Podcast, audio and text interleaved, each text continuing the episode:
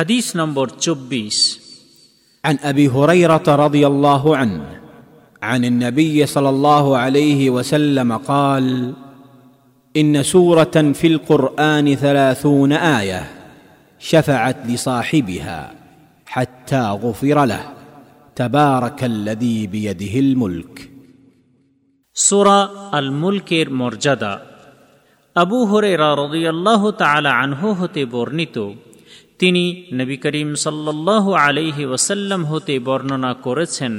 নবী করিম সাল্লাহ আলাইহি ওয়াসাল্লাম বলেছেন, পবিত্র কোরআনের মধ্যে তিরিশটি আয়াত বহনকারী একটি সুরা আছে।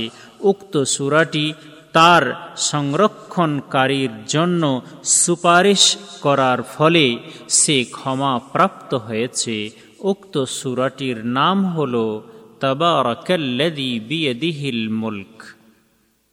অর্থাৎ মহা মহিমান্বিত সেই সত্তা মঙ্গলদায়ক যার হতে, যার হাতে রয়েছে সর্বময় কর্তৃত্ব। সোনান ইবনু মাজা হাদিস নম্বর তিন হাজার সাতশো ছিয়াশি। সোনান আবু দাউদ, হাদিস নম্বর এক হাজার চারশো এবং জামে তিরমিজি হাদিস নম্বর দু হাজার আটশো একানব্বই। তবে হাদিসের শব্দগুলি সোনান ইবনু মাজা থেকে নেওয়া হয়েছে।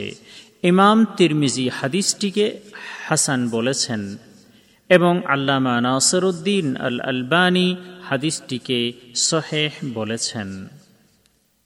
এই হাদিস বর্ণনাকারী সাহাবির পরিচয় পূর্বে ১৩ নম্বর হাদিসে উল্লেখ করা হয়েছে।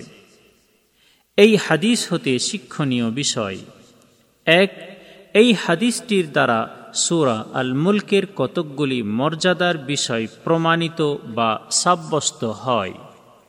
দুই, যে ব্যক্তি যত্ন সহকারে এই সুরাটি পাঠ করবে ও তার উপদেশগুলি মেনে চলবে এবং একনিষ্ঠতা ও আন্তরিকতার সহিত আল্লাহ ও তদীয় রসুলের আনুগত্য করবে, সেই ব্যক্তির পাপ মোচনের জন্য এই সুরাটি আল্লাহর কাছে সুপারিশ করবে।